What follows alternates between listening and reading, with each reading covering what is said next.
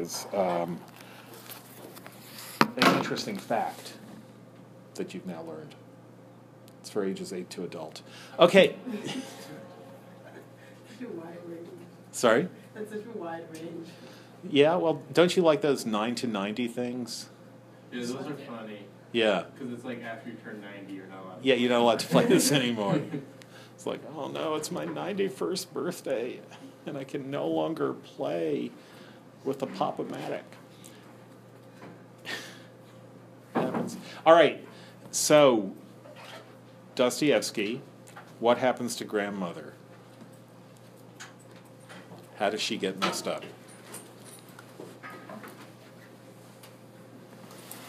In The Gambler, this would be. This text on which much of the final exam will focus. Yes, Abigail, you look like you want to say. I just didn't get that part. Oh, okay. Does she die? Does she not die? That Well, it's, it's, it's from 1862, so she's definitely dead. Because she's already in her 70s, and they're waiting for her to die. So now here it is, 2019. I feel like I can guarantee she dies, Okay. but not in the book. But, oh. The book does not record her death. Um, all right, so um, anyone else?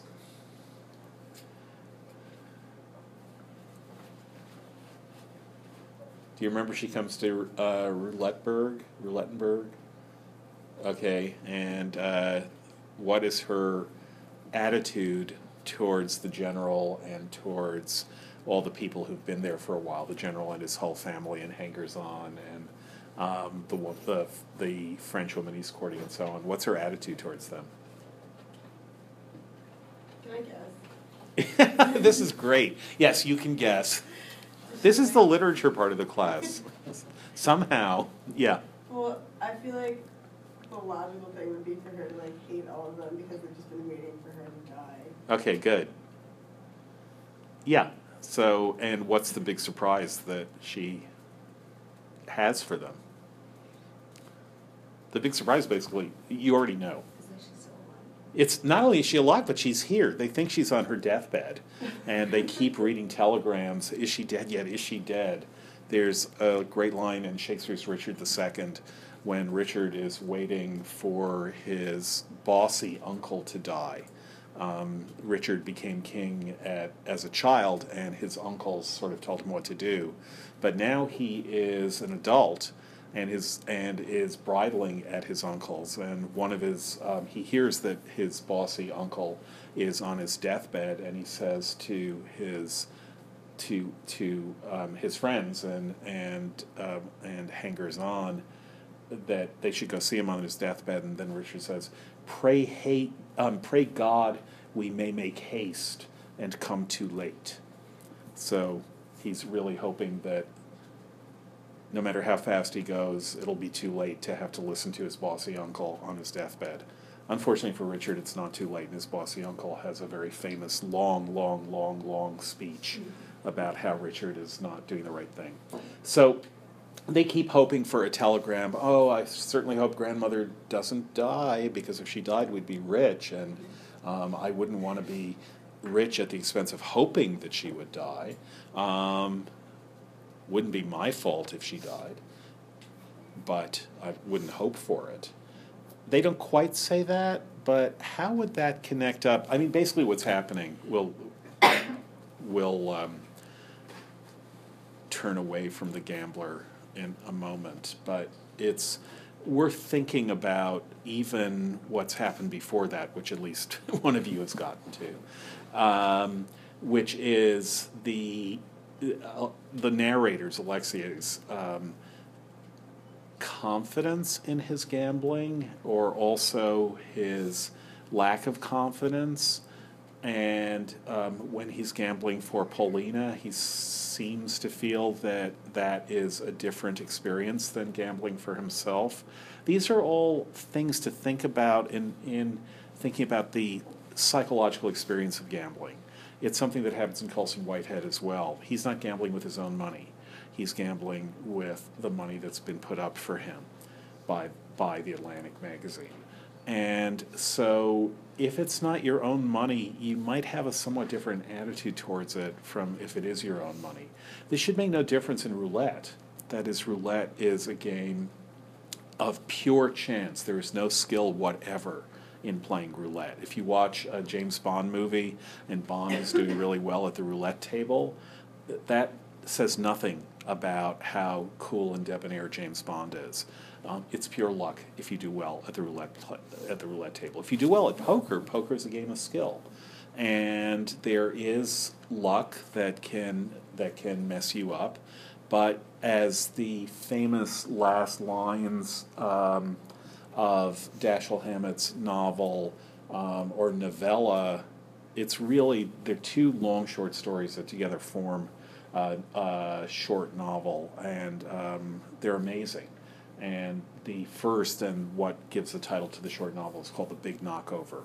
And at the very end of The Big Knockover, the, the narrator um, says that he played the cards that he was dealt. It just happened that way. I played the cards that I was dealt, and I played them so that I would get the benefit of the breaks, but it happened that way. So, get what does the phrase "getting the benefit of the breaks" mean? Do people know that phrase? You guys really got to bone up on your twentieth century slang. It's important. Yeah. Is it like, is it related to them's the breaks, where it's just? Yeah, yeah, it's the opposite of them. Them's the breaks is um, things didn't work out. That was bad luck. Um, you know, that, that was an unfortunate piece of bad luck. Uh, you were about to win in Scrabble, and then your opponent got the eye that she was looking for, and whoever looks for an eye in Scrabble, but that gave her a bingo. So them's the breaks. You outplayed her until the very last moment. Um, so them's the breaks. Yeah, that's good 20th century slang for yeah um, for things working out badly. But what would it mean um, to try to play for the benefit of the to try to get the benefit of the breaks? What does what does breaks mean in them's the breaks? It's an interesting word. Kind of how everything falls together at the end. Yeah, or just just how the random, um, where the randomness of the process went. That is that that you're in gambling, you're betting on things that occur to some extent randomly. The cards that you get, you get randomly in a well shuffled deck. Um, most decks, by the way, are not well shuffled. This is something that really screwed up poker players. This is a really interesting fact that um, mainly when you're playing, this is not true in casinos, but until very recently it was true at bridge tournaments. When cards are shuffled, they're shuffled two or three times. And it really takes seven or eight shuffles to truly randomize a deck of cards. And so if you shuffle a deck of cards two or three times, yeah, they're shuffled, but they're, they're a lot less random than you think they are. And a mathematician and um, magician um, named Persi um, Diaconis is actually one of the people who figured this out. Um, he was he was friends with oh god oh uh, with Rick um, what's the magician Rick? He died he died like two years ago.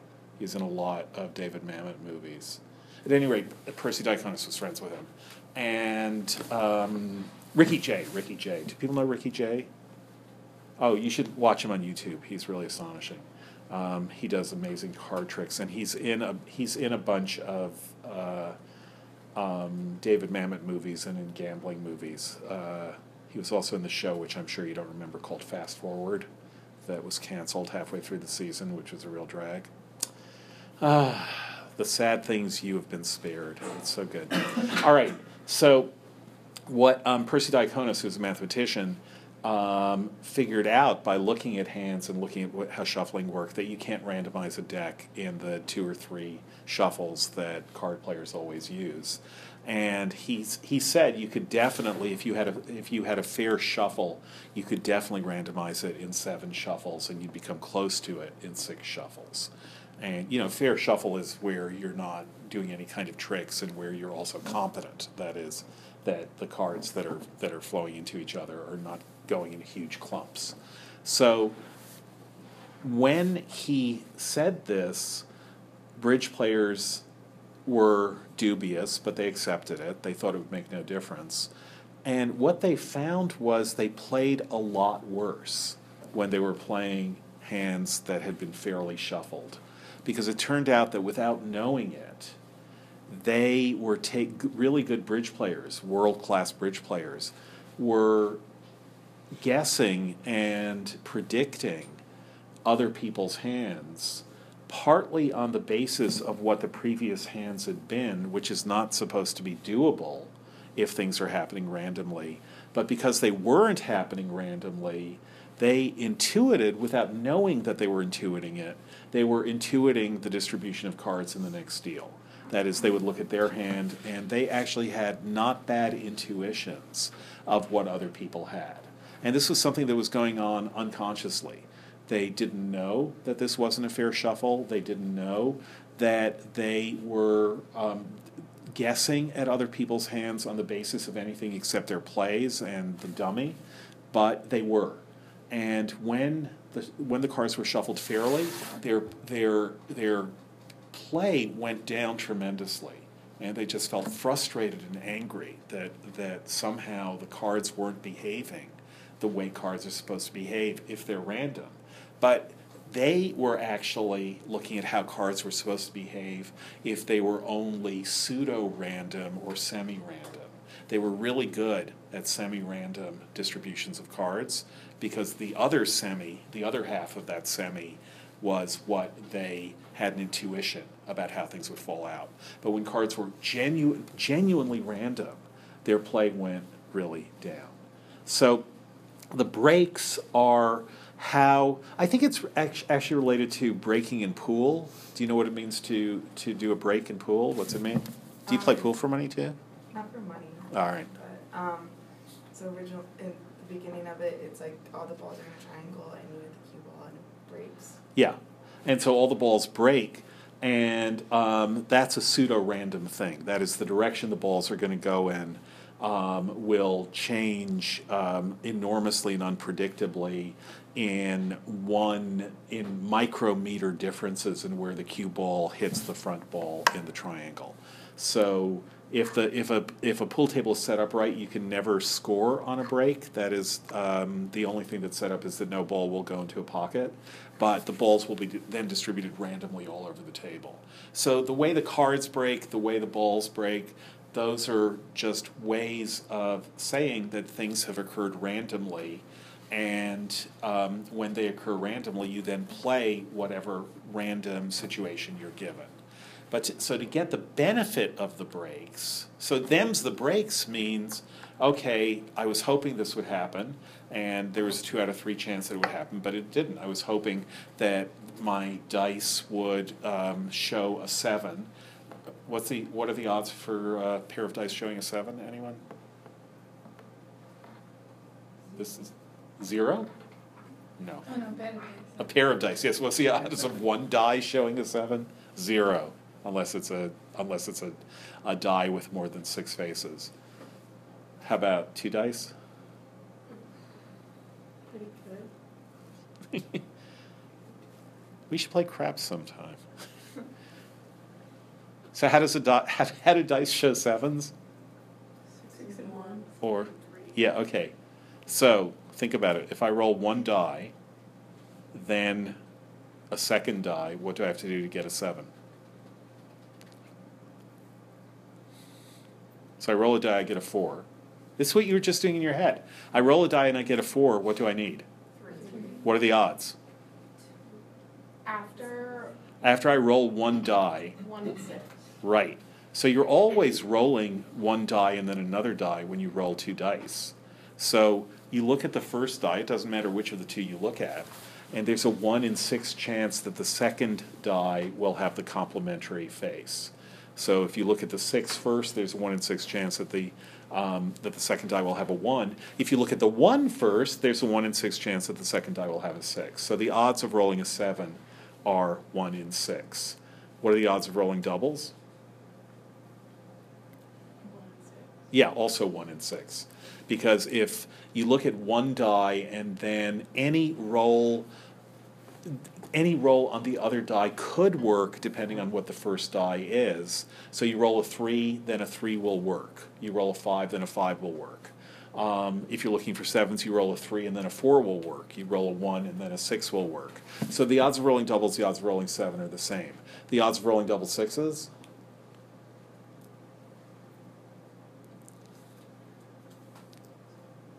Before or after you've rolled you no, you roll two dice. So what are the odds of rolling double sixes? one in thirty-six. Yeah. So the thing is that to get a seven, it's actually completely uninteresting what the first die shows. The first die only determines what you need in the second die. Same with doubles. It's completely uninteresting what the first die shows. It only determines what the second die also has to show. But it can be any of the six. You're not going to say, okay, I really need doubles. First, I'm going to roll one die. Oh no, it's a four because it doesn't change anything. If the first die is a four, then you need a four. If the first die is a one, you need a one. However, if you need double sixes, then you have to roll a six with the first die and then a six with the second die. So if if it's immaterial what happens when you roll the first die, if that doesn't matter, then you have a one in six chance of getting what you want. If it does matter, say you needed a 10, then if you roll a 3, what's happened? You can't do it. So if you are um, um, playing dice and you need a 10 and you roll a 4, then you might have gotten a break and you might bet higher because you got the benefit of a break at that point. Um, so to play so you get the benefit of the breaks means to look at the odds given how things are and what the odds are that you'll get something and what the odds are that you won't. And to look for the benefit of the breaks is, is another way of saying to play the odds. So playing for the benefit of the breaks, that's something that you can do in most games of most most games of skill, even if they have a large element of chance. You can do it in most games of skill. You can't play for the benefit of the breaks in roulette. There is no strategy for winning roulette. There's absolutely no strategy for winning roulette. There's strategies for losing s- slower, there's strategies for losing faster, but there's no strategy for winning roulette, except tripling your bet every time if you have infinite money. Then the probability that you'll win becomes extremely high. But but if there is a limit to how much you can bet, there is no strategy that you can win in roulette. So that's a little couplet that you should take with you to Vegas or Atlantic City, or even to Everett. Um, if there is a limit on the bet, then there's no way to win at roulette. See, poetry. I'm a regular Mandeville. All right.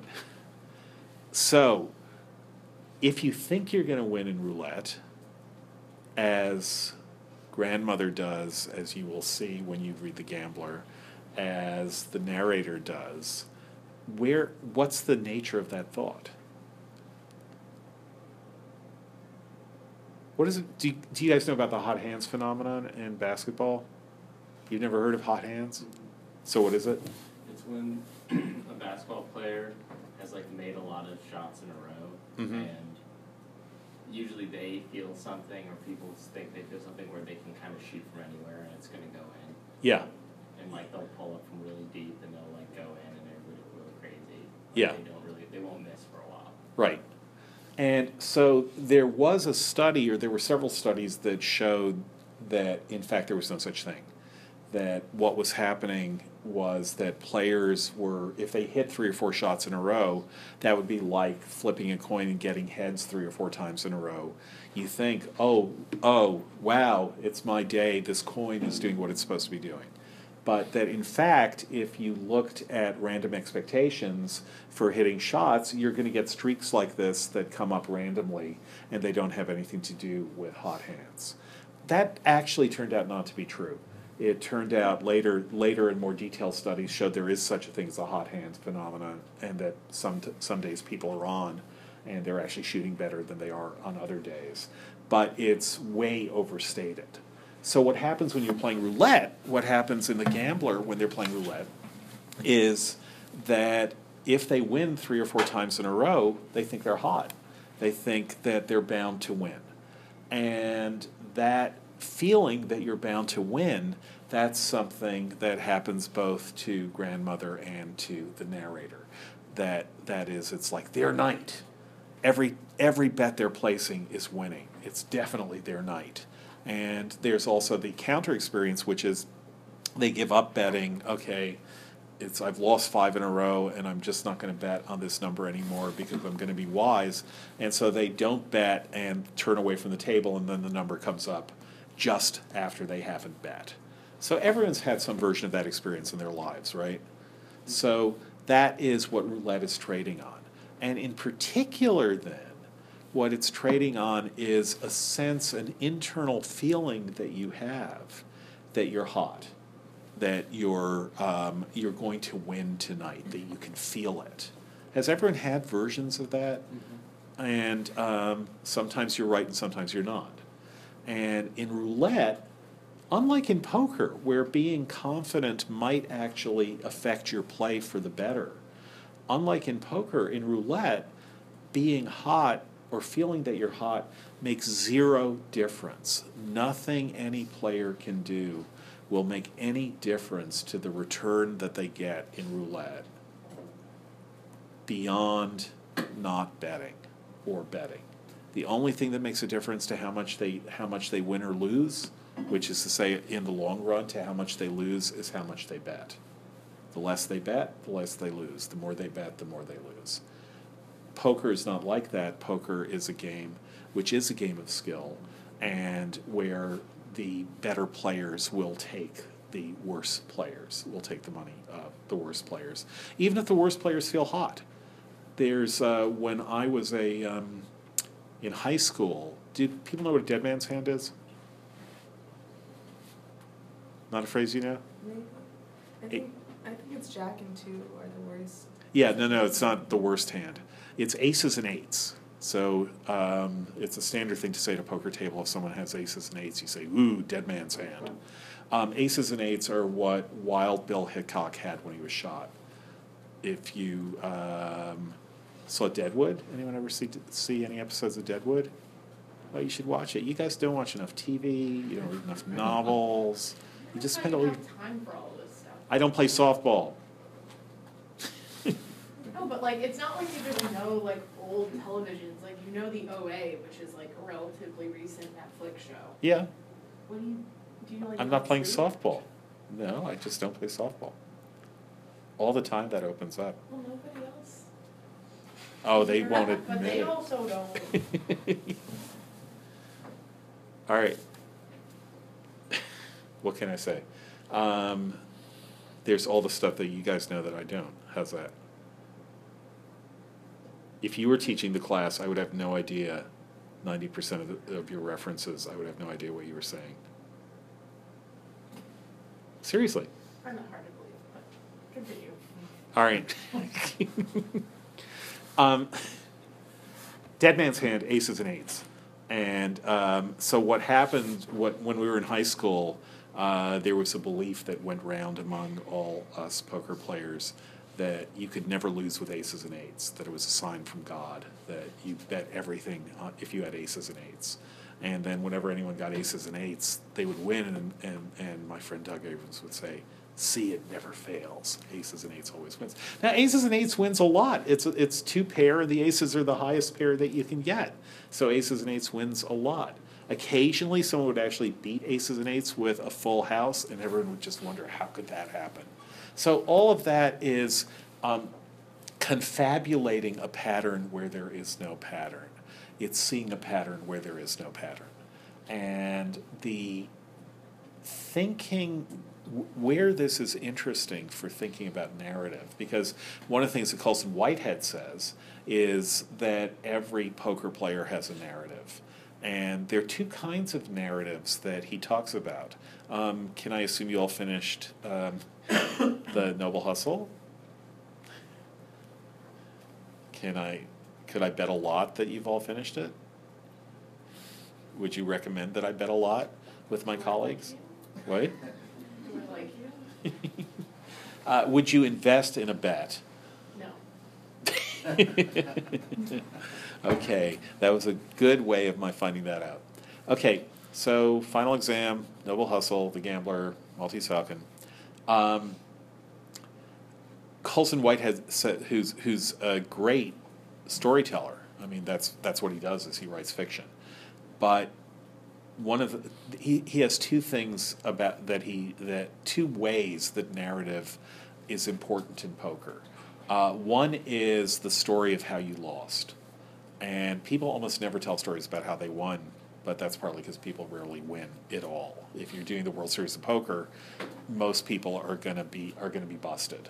So one story is always a story about how you lost, and if you tell that story, how do you think that story will always go in a poker game? How many people have ever played poker?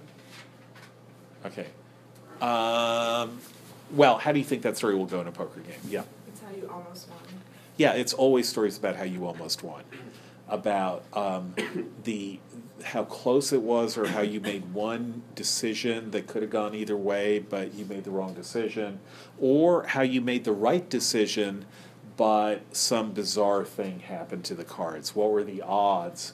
Well, it's uh, Whitehead describes. He only really tells the story of one hand in detail, one of his own hands in detail in the Noble Hustle, and it's the hand that busted him. And the story that he tells is how he should have won that hand, and he was playing the breaks. He had a ninety-four percent chance of winning, is what he says, and um, but the six percent chance of losing is what happened to him, and it happened finally on the last card. Is he lost on the last card, and the odds that he were to that he was going to lose were only six out of a hundred. And if he'd won, he would have been on easy street, but he lost. So that's the story that he tells, and it's a good story. And I've just given you a spoiler, but he he gives you spoilers from the start. He says, "Look, let me tell you. You probably know by now that I did not win the World Series of Poker, because if I did, I wouldn't be writing this book." But he didn't.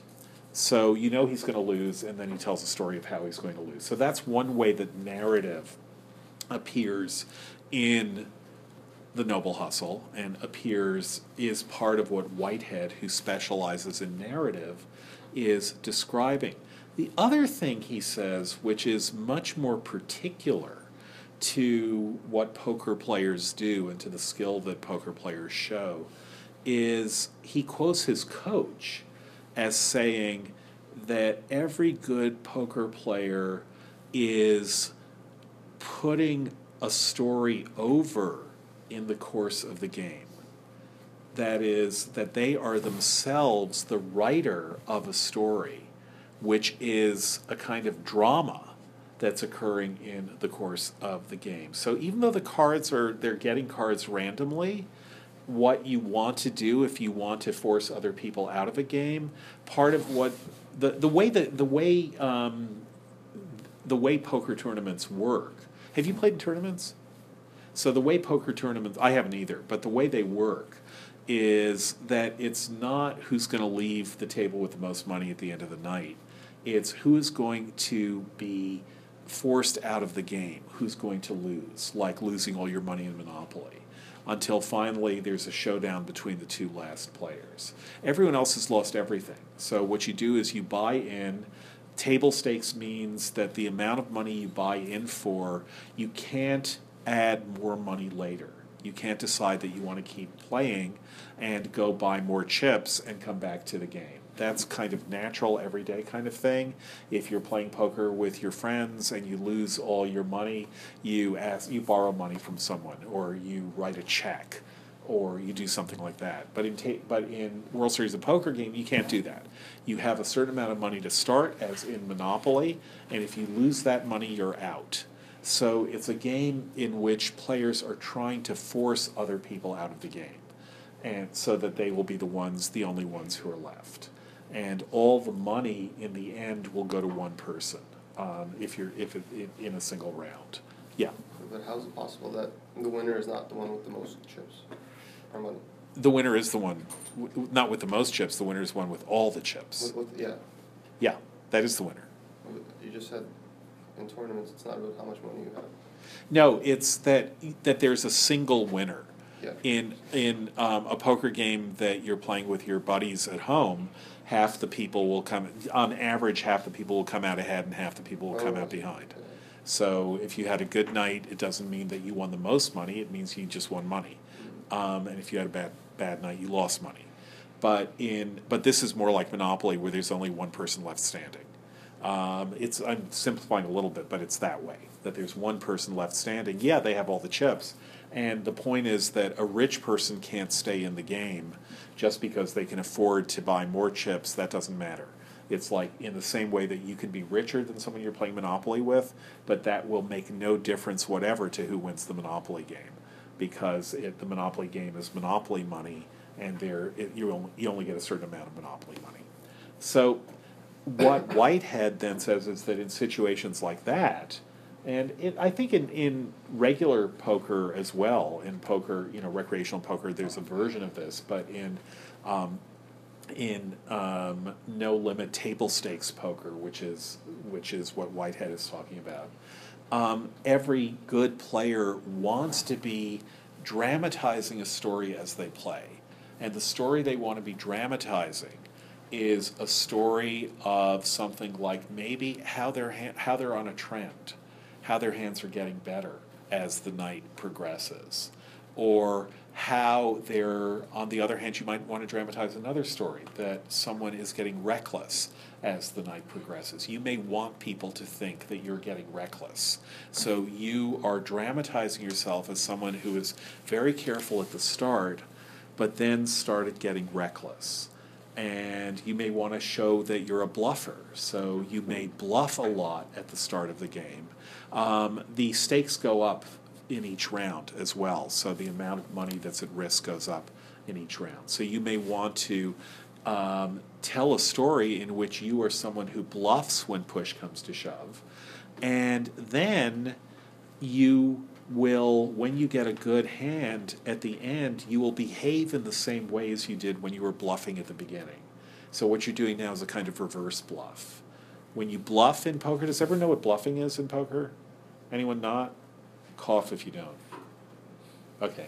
So um, the reverse bluff is you want people to think that you're bluffing.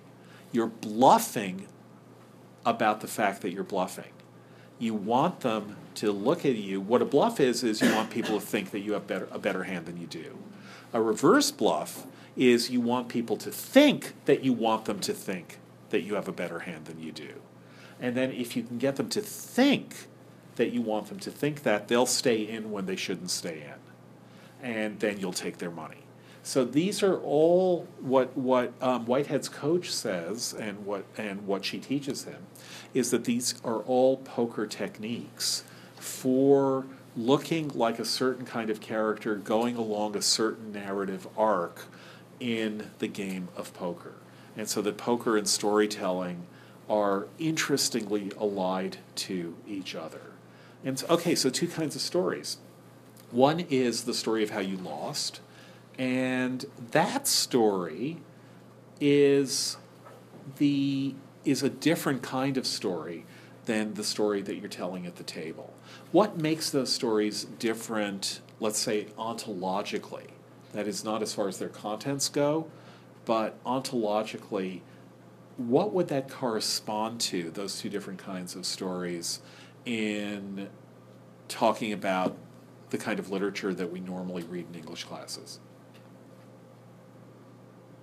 What's the difference between the story you're telling while you're playing and the story you tell after you've lost? Just think of equivalents of that.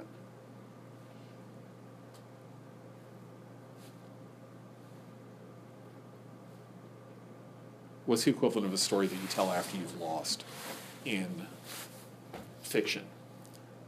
Memoir. Any memoir, right? And then I died. Um, You In don't fiction. have to die to write a memoir. No, I, in fact, in fact, it turns out that if you die, you can't write a memoir. Oh, well. Um, no, in fiction.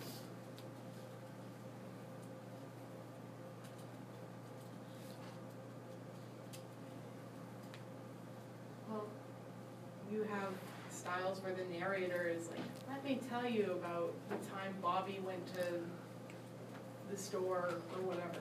And then you have like kind of more omniscient. Yeah, you know, you know the whole story at the end. Yeah. something like that. So I was thinking it would be a first person narrative because people who are talking about how they should have won but lost in poker, those are always first person narratives, right? You've never heard anyone tell a story about, oh yeah, I was playing with Johnny and um, if only he'd done this, um, he would have he would have won the whole pot. Those stories are much rarer than stories about how close I came to winning it all and what a tragedy it was that I lost it. Um, so I think that there that probably well probably the how I almost won story would be parallel to a first person story.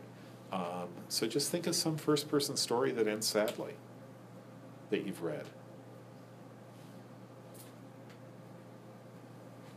Have you do you not read great literature?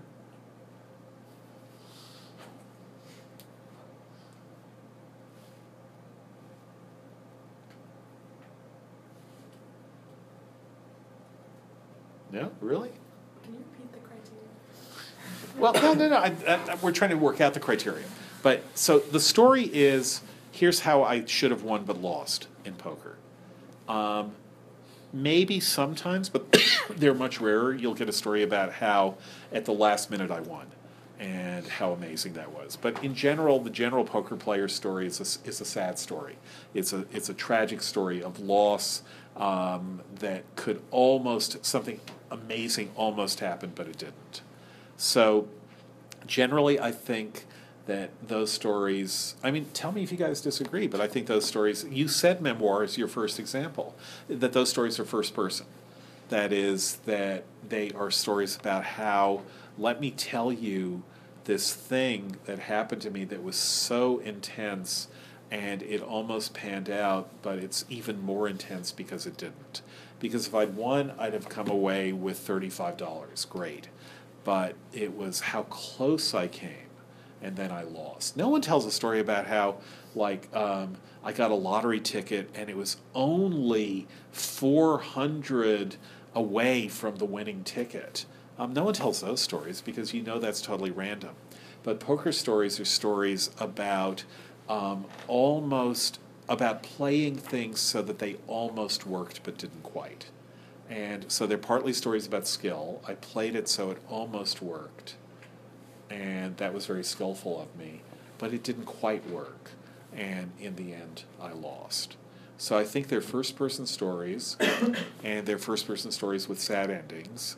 And the omniscience that Prue was talking about is that they're first person stories with sad endings told by someone who knows the whole story, so that now the story is over. Told after the fact by someone who knows the whole story. So you could say, um, even though it's almost a contradiction in terms, it's a first person omniscient narrator.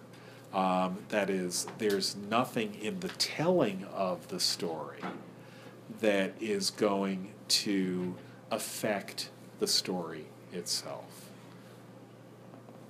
So just think of some. Yeah. To keep the Aspidistra flying. Say it again. To keep the Aspidistra flying. Um, what's that? By Orwell. Oh, I don't know it. Yeah. So describe it. It's not first person, but I guess it's told in the third person. It's about the, the main character, protagonist. He's going about his life. He wants to be like a writer, Yeah.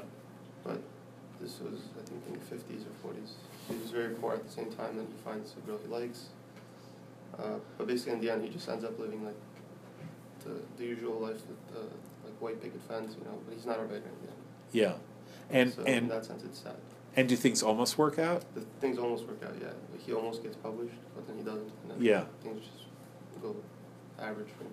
Okay, good. So that's a, that's a that's a um, a good example of how things almost something amazing almost happened, Yeah. and then didn't.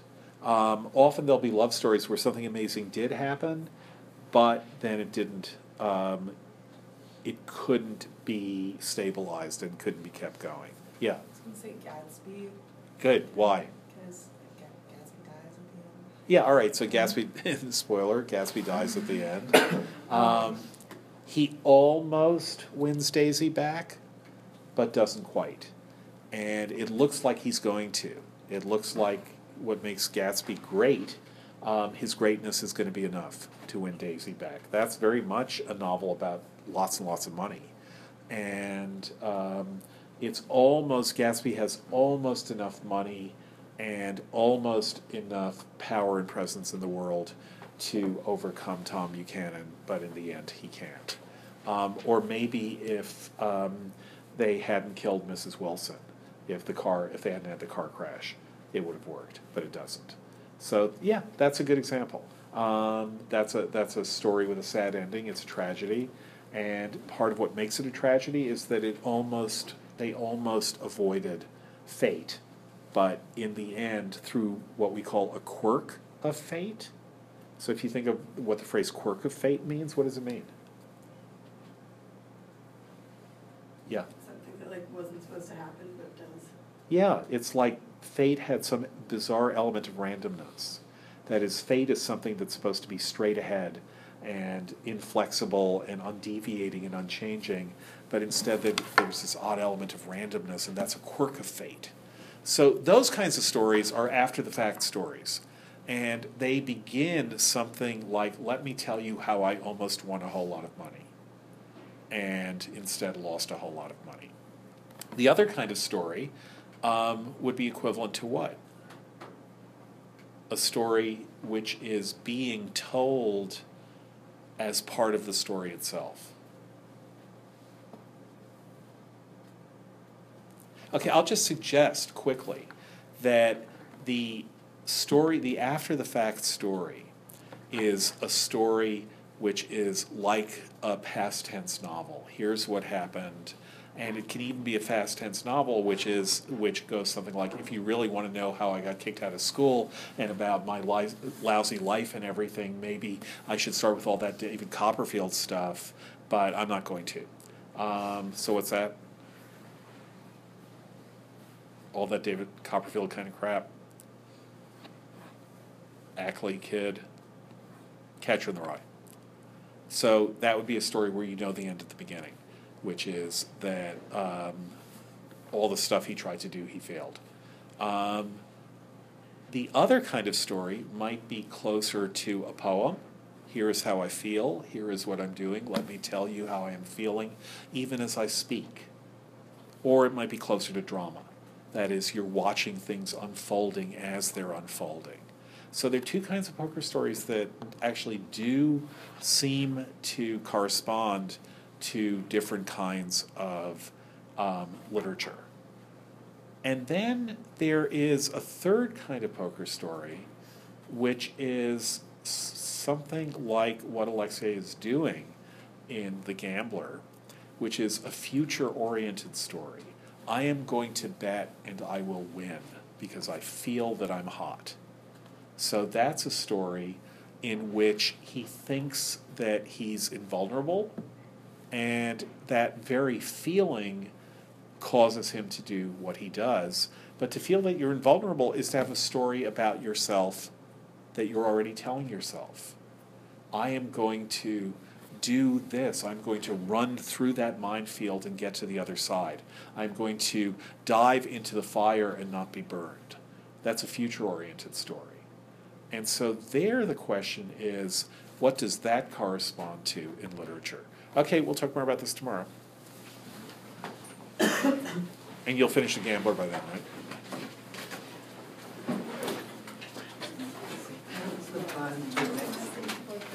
For next, week. I don't know, I have to think about it. We're, we're behind. I don't know if you noticed.